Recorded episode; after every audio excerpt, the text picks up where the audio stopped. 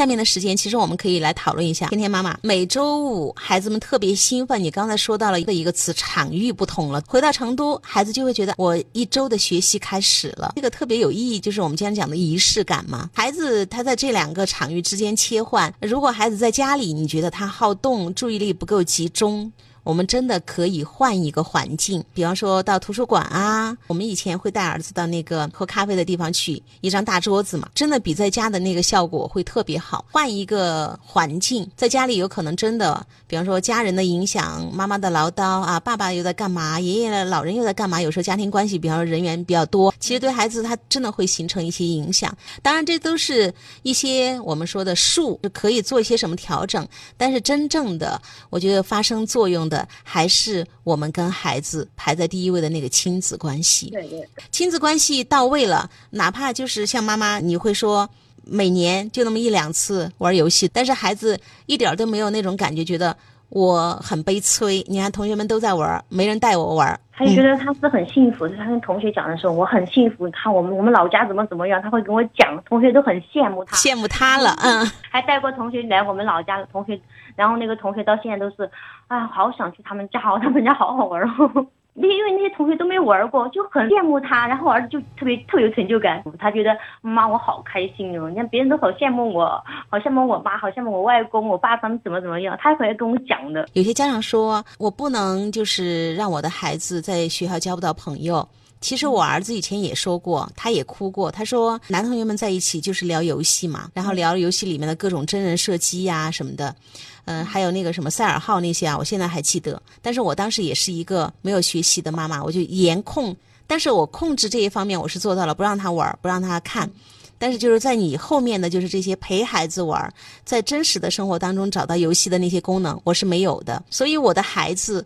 他不会像你的孩子，他有的聊，你知道吗？就是说，你们游戏有乐趣，但是我在现实生活当中我也有乐趣啊，他们是可以交流起来的。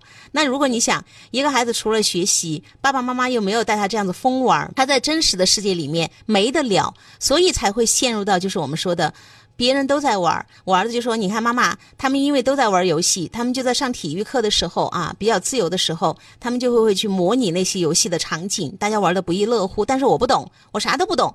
他说的你知道吗？他们就不带我玩，然后我儿子就特别委屈，特别伤心，就说我交不到朋友。那个时候其实我听到是特别心疼的，我就去给他买了那个看那个赛尔号，不是有漫画书吗？”他不能玩手机游戏，但是有漫画书。听到我儿子哭得这么伤心，我就妥协，给他买了一本漫画。哇！我后来看到他真的把那本书都翻卷了，基本上就是翻来覆去的看，翻来覆去的看。我现在想想，心里还是挺酸的。所以，当家长，你的孩子说我交不到朋友，我跟别人没有共同话题，还真不是游戏和手机造成的，而是你孩子的生活特别无趣。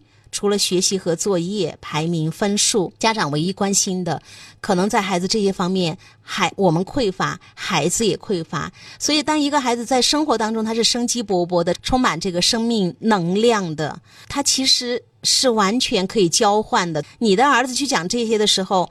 你知道吗？我在老家孵蛋期哦，我亲自见证了一个蛋怎么变成一个鸡的，可有意思。还会去，他会讲小蝌蚪啊，爷爷跟我拿了一个什么什么什么，我是怎么观察小蝌蚪，它是那个脚是怎么长出来的。你的孩子是有的聊，他可以去跟同学们交流的。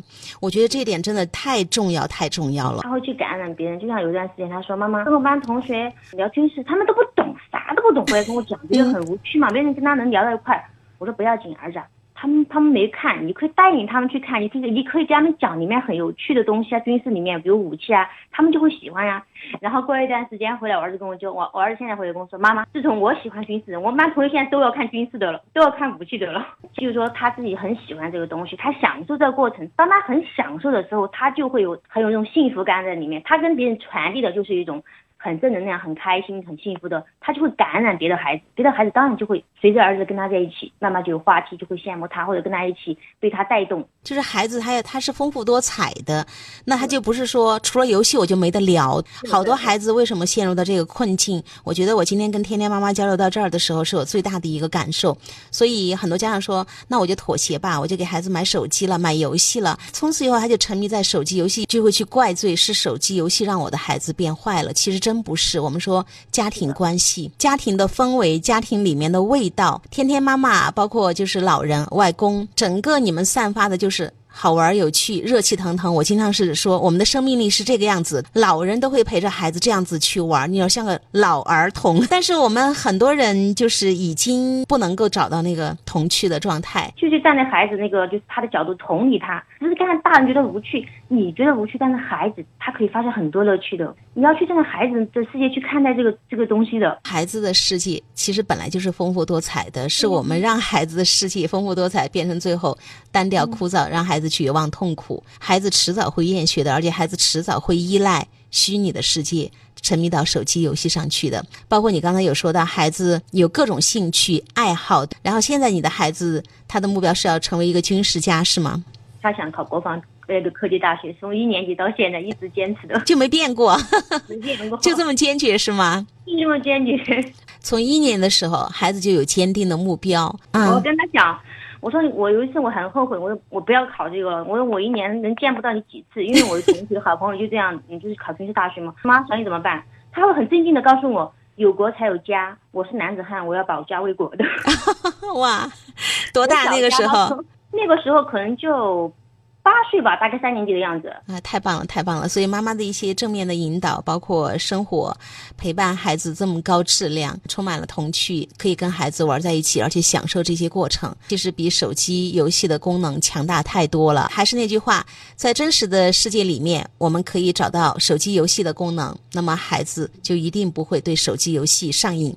他即便拿到手机游戏，他也不会去上瘾的，因为现实世界有太多好玩的、更刺激的、更新鲜的去。的东西等着他去探索、去开发、去创造。这个时候呢，再一次公布我们爱的教育 QQ 群的群号：七幺五五二幺零零三，欢迎所有新家长朋友们的加入。